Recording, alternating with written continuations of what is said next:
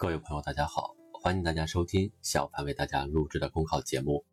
节目文字版下载，请关注微信公众号，跟着评论学申论。本期话题为：让流量时代的阅读更有深度。最近，复旦旧书店在网上走红，宝藏最美书店，网友不吝溢美之词，探店爱好者纷纷慕名前往。其实，这家书店已驻扎存续将近二十年时间，复旦师生广为知晓。它与复旦大学另一知识地标鹿鸣书店一样，成为校园文化景观的一部分。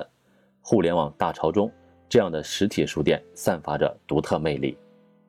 身处流量时代，知识和资讯仿若湍急河流，不由自主地随波逐流，被眼花缭乱的信息推着走，迷失于虚拟场景。长时间接触网络，让一些人习惯于追逐信息片段或者是思想的边角料，导致注意力碎片化，走马观花式的网上阅读，少有思维的深浅。在这样的过程中，读者的感觉似乎很丰盈，但实质上多是视觉层面的愉悦，停留于浏览或者是浅阅读。长此以往，无异于深度思考能力的培养。追逐流量效应的人，注定行之不远。的确。互联网提供了前所未有的可能性、可及性，创设了目力驰骋的出口和自由选择的路口。但是，最终的选择权和控制权在人们自己手上。网络纵有千般好，也不能因此放任思想惰性。面对纷乱的信息流，绝不能一味下沉，窝在思维的舒适区，拒绝深度，躲避思考，追逐简易、刺激、戏剧化、图像化的内容。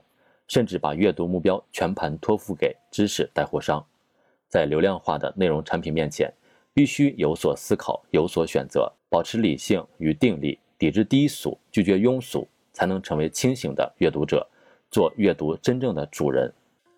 流量时代究竟该怎样成就更好的阅读？一方面离不开读者的坚守，另一方面也要构建良好的阅读环境。因此，尽管时代在快速发展，网络阅读越来越普及便利，我们的城乡社区依然需要一批优质的实体书店。实体书店的存在，仿佛一盏盏明亮的路灯，可以照亮人们的精神文化世界，并在一定程度上改变一些人阅读模式化现象。近年来，在多方努力下，实体书店迎来新的发展机遇，但也存在一些隐忧。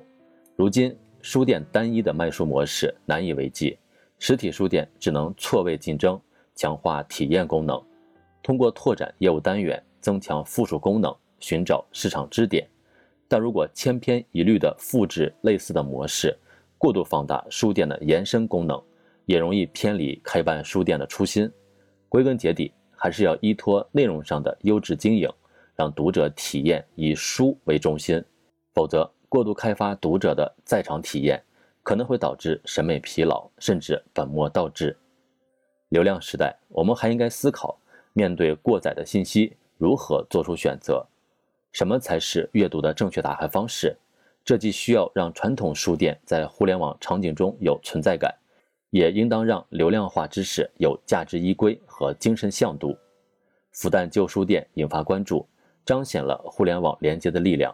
因此。不妨给予实体书店更多的网络能见度，与此同时，加强规范和引导，提升网络流量知识的品质。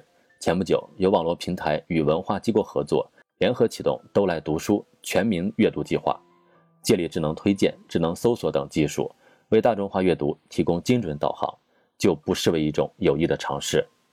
让传统阅读更有时代感，让流量阅读更有深度，在二者之间达成某种平衡。这不仅关乎智慧，更关乎价值。本节目所选文章均来自人民网、求是网、学习强国。申论复习，请关注微信公众号，跟着评论学申论。